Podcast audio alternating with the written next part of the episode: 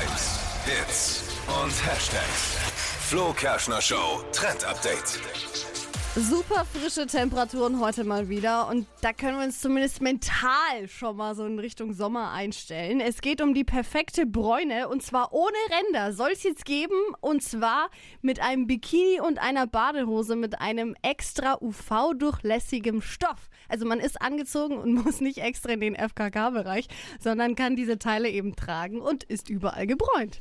Aber ist doch jetzt nichts Neues. Ich hatte vor 20 Jahren schon so eine weiße Bikini an. Speedo irgendwie, so eine weiße Speedo-Badehose und dann, wenn man ins Wasser ist, dann war das auch immer so durchlässig und dann hat auch immer alles. ge- Aber das hat er ähnlich? auch alles gesehen. Oh Gott, das ist Ja, äh, Entschuldigung. nee. Also diese Teile halten blickdicht, Gott sei Dank, so. sind auch schwarz. ist neu. Das einzige Manko ist, sie sind gar nicht so günstig. Da kostet ein Teil so um die 70 Euro.